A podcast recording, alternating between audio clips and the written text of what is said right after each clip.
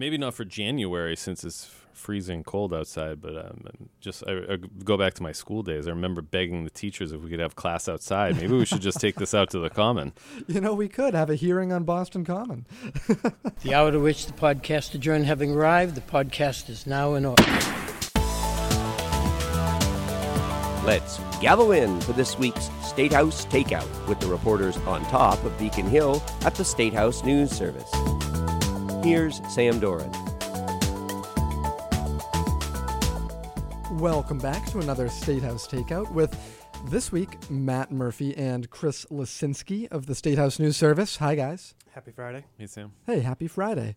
Um, the uh, the heat turned up this week on a couple of issues at uh, some packed hearings in the State House on uh, climate issues and housing issues. Um, and the heat also has literally been turning up in the in the hearing rooms. If you stick around. We're going to talk a little bit more. We're going to take a step back, talk about uh, what committee hearings have come to be like up here on Beacon Hill.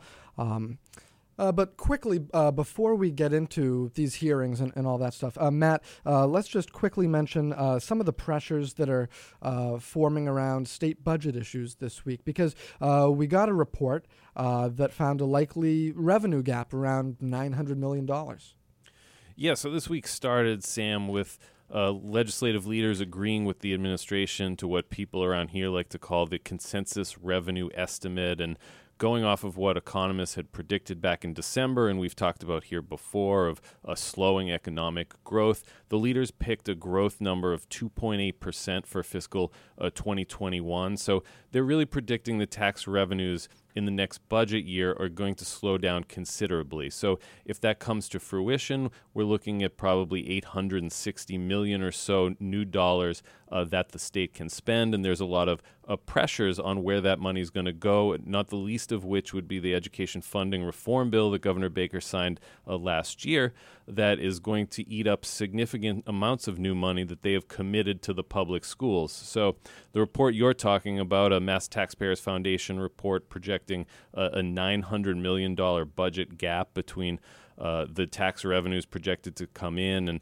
uh, what the state needs to spend to c- keep up with its commitments and uh, maintain level services. Of course, MTF used a slightly more conservative number than legislative leaders in the administration. I, th- I think they were closer to 1.7% revenue growth, a little more pessimistic on what the economy is going to look like in the next year, but uh, certainly seems like they're preparing for the boom times to be over.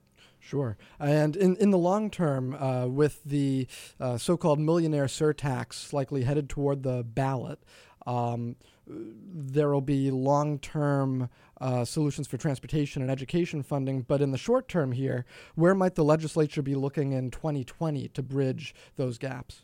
Yeah, not knowing what the legislature, what the House is planning to do on transportation revenue in the in the near term, we're still trying to figure that out and waiting for uh, Speaker DeLeo to put out his plan.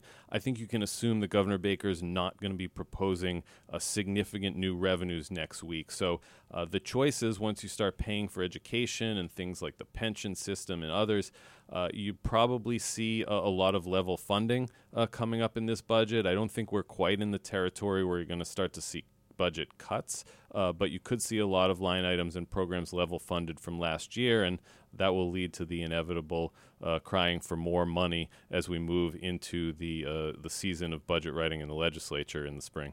You mentioned what we're likely to hear from the governor next week. Of course, he does have his State of the Commonwealth speech on Tuesday night, uh, broadcast on all the local channels, local radio. Um, it is interesting to think about what he might highlight. And I know we were talking back up in the newsroom about uh, what was highlighted in his policy speech last year at his second inaugural. Um, stuff like uh, the RMV, which is unlikely to be uh, touted this time around, perhaps. Um, and one wonders if he might refer to TCI, the Transportation Climate Initiative, that uh, he's been championing, but a lot of other governors have been alluding to in their uh, policy speeches uh, notes of caution. Yeah, I think you'll probably hear him talk about TCI. You'll probably hear him talk about a number of the bills that he's clearly made top priorities uh, for this session that have not yet moved. Housing, uh, first and foremost, that I'm thinking about. He's probably going to push uh, for that housing choices bill. Uh, you could hear him uh, talk about the uh, prescription drug bill that he has filed to kind of control costs there. It's one way to get at uh, MassHealth expenses, which is another huge driver of state spending. And if they're going to bring down those costs and, and free up money to spend in other areas, controlling a prescription drug cost is one way uh, to do it. So those are a couple things I think you could hear him uh, talk about and maybe try to nudge the legislature forward on. You were down there, Matt, at the Telecommunication Utilities and Energy hearing on Tuesday, and we heard from a lot of advocates who support carbon pricing. And uh, at the start of the hearing, though, we heard from the Baker administration's um, uh, Environmental Affairs Secretary, Kathleen Theoharides, um, who was talking about TCI, which is sort of the Baker administration's answer to carbon pricing. Yeah, there's a lot of people who really want to see Massachusetts move to a carbon tax uh, uh, or, or so-called carbon pricing, and there's there's reasons why some of the bills that the the TUE committee hearing was focused on uh, might be better than the governor's initiative. Uh, we heard some lawmakers, including including Paul Tucker of Salem, talk about how uh, the bills that he was supporting uh, would apply not just to vehicle emissions but also emissions from the building sector, which is a, a big source of uh, carbon pollution that the state uh, acknowledges they will need to go after eventually. But the governor's proposal and the regional pact that he's pursuing with the uh, started as 12, now 11 East Coast states to develop this cap and trade program is really big footed the talk of a carbon pricing bill on Beacon Hill because it would do a lot of the same things. It would put a price on carbon.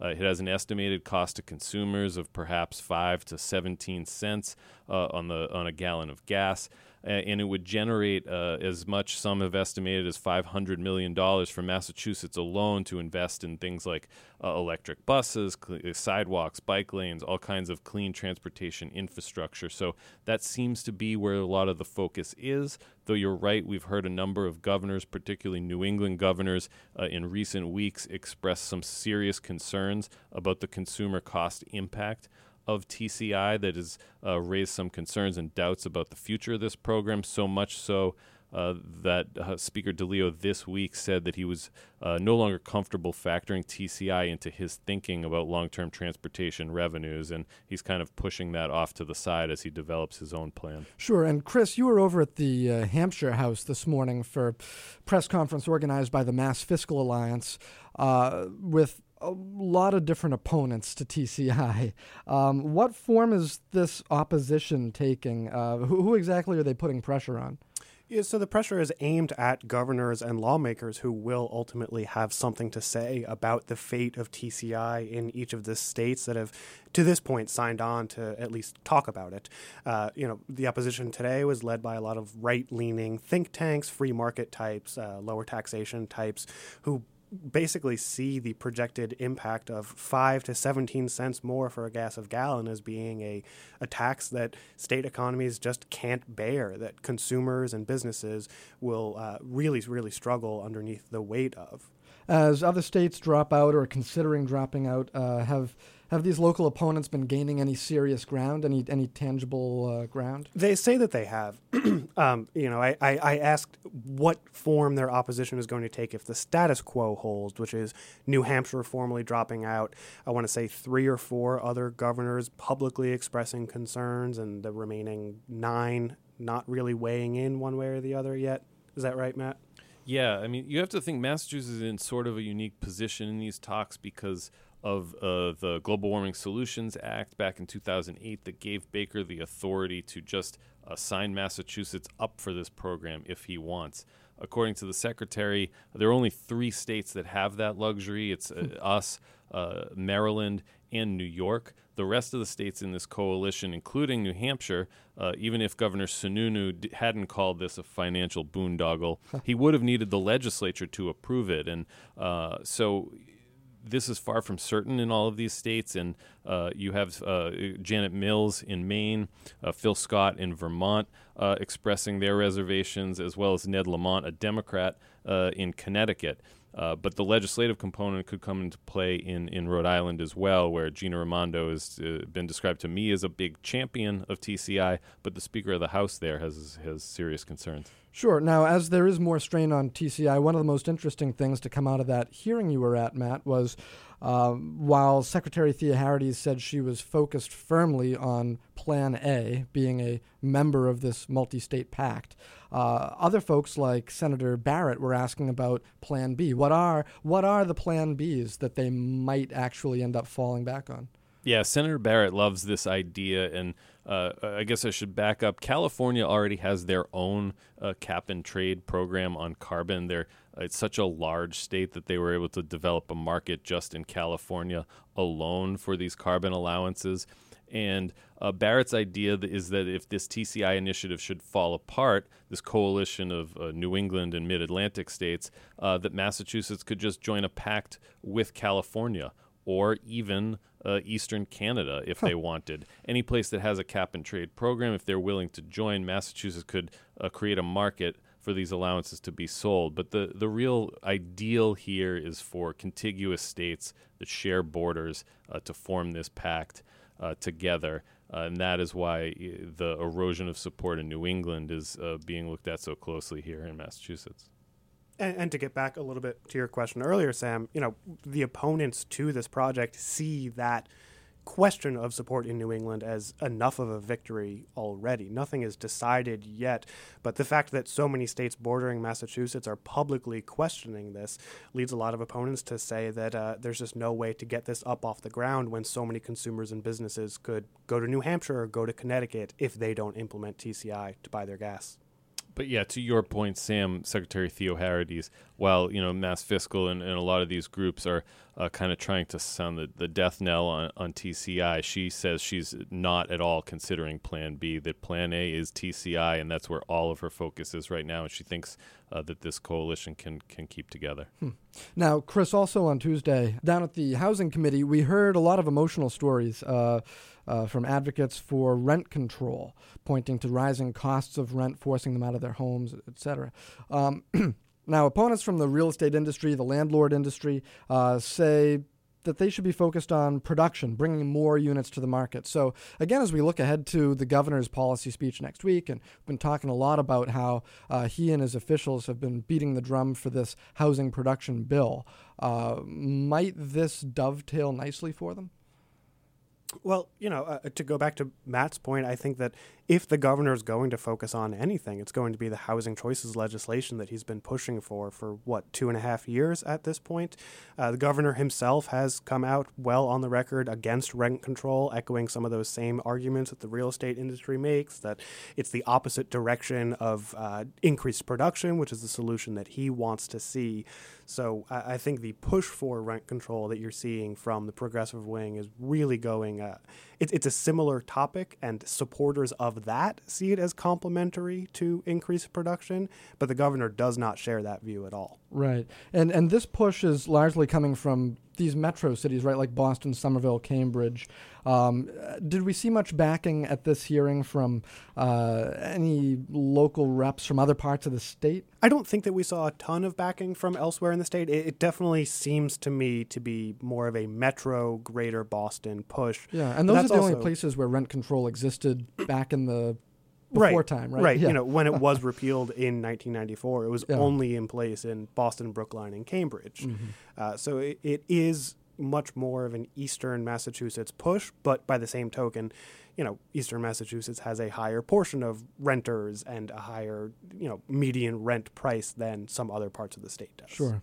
All right. Well, here's the thing that I've I've really been dying to talk about all week, and I did a lot of grousing on Tuesday about this, but uh, I mean, we grouse about it most Tuesdays. Just the nature of what hearings have become on Beacon Hill, uh, in terms of, gosh, let's think about it. For the reporters, for the activists, for the lawmakers and the aides, for anyone involved, you go down into this cramped hearing room down in the basement with a jungle like climate. It's humid, it's hot. People squeeze into the room. They're sprawled out on the floor, not enough seats, probably over capacity, over fire code. I mean, uh, this is a pretty much weekly occurrence during the busy legislating season, right? Yes, and I will note that on Tuesday it didn't help that uh, Gardner Auditorium, which seats 600 under fire code, was closed all day due to a quote plumbing issue that knocked out bathrooms on that entire wing of the building. So uh, this Tuesday was definitely exacerbated a little bit. Yeah, it's, always something. And so instead of having what what hearing was that going to be? Housing. Housing, yeah. Housing. Instead of being in a 600 person auditorium, it's down in a, a couple of rooms that they open up the dividing wall and it seats what 230. Mhm. Um, Matt, you've been here for a number of years. Uh, is is the problem exacerbated recently, or um, has it always been like this? Yeah, I mean, to some extent, it's always uh, been like this. There have always been those issues. Um, the Safe Communities Act, which has been filed for many years now, comes to mind. This is an immigration bill that always draws huge crowds. I think what you saw this week, uh, Chris is right. I, I was down in Gardner Auditorium on Monday for another huge hearing on the uh, the right to repair bill. This is the the ballot push that also has a companion uh, bill regarding uh, access to digital car information for people to fix your cars. And uh, there were hundreds of people there, but they all kind of fit in nicely, though crowded uh, nicely in the Gardner Auditorium. But that's really the only space in the State House where you can have a hearing uh, that has that much uh, interest behind it.